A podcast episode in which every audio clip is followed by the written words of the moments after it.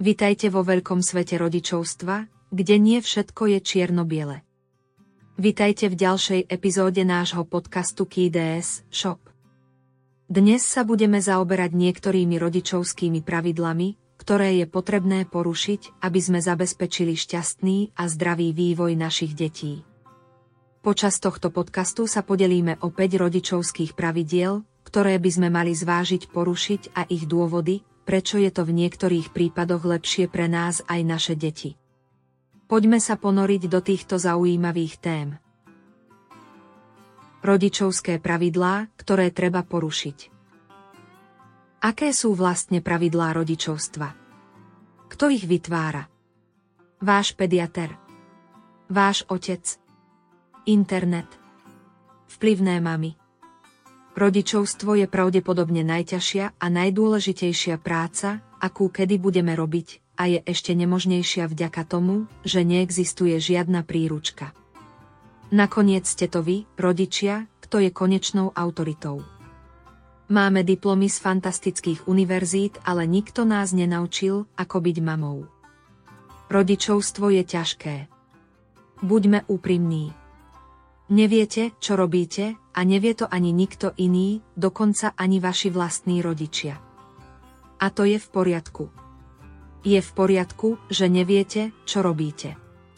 Je v poriadku požiadať o pomoc alebo radu, alebo byť jednoducho zmetený z toho, ako by ste mali robiť tú vec zvanú rodičovstvo. Existuje veľa kníh, ktoré vám povedia, čo podľa nich znamená byť rodičom, ale nakoniec je to len a len vaša práca. A áno, niekedy sa môžete cítiť desivo a zdrvujúco, lebo nikto nevie, ako byť rodičom bez skúsenosti. Kúpte svoje dieťa každý večer. Kúpete svoje dieťa každý večer.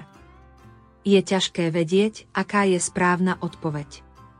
Ak ste ako ja, pravdepodobne máte veľa otázok týkajúcich sa kúpania vašich detí, ako často by sa mali kúpať a koľko mydla alebo šampónu by sa malo používať.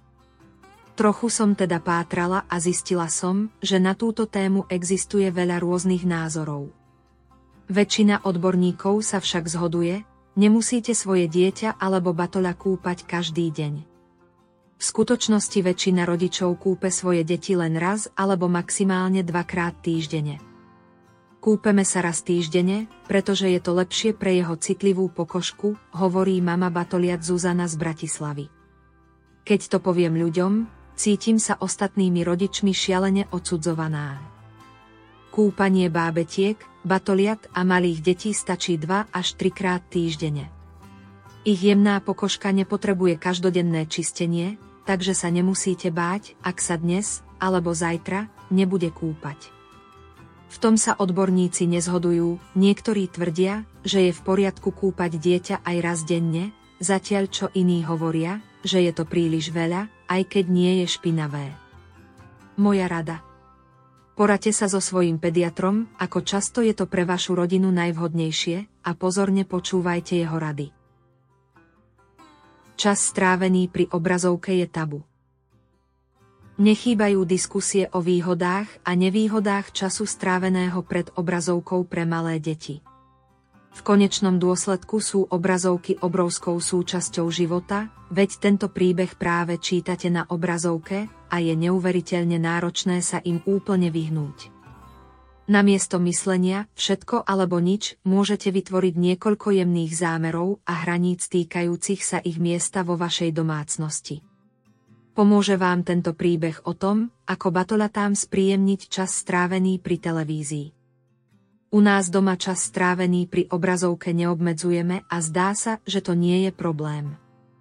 Naše deti sa z času na čas hrajú hry na iPade, ale vo všeobecnosti ich viac zaujímajú hry vonku alebo čítanie kníh. Niekedy si s nimi pozrieme náučné video. Viem, že sa môže zdať desivé uvažovať o stanovení limitov, koľko času vaše dieťa strávi pozeraním na svoj obľúbený program alebo hraním videohier.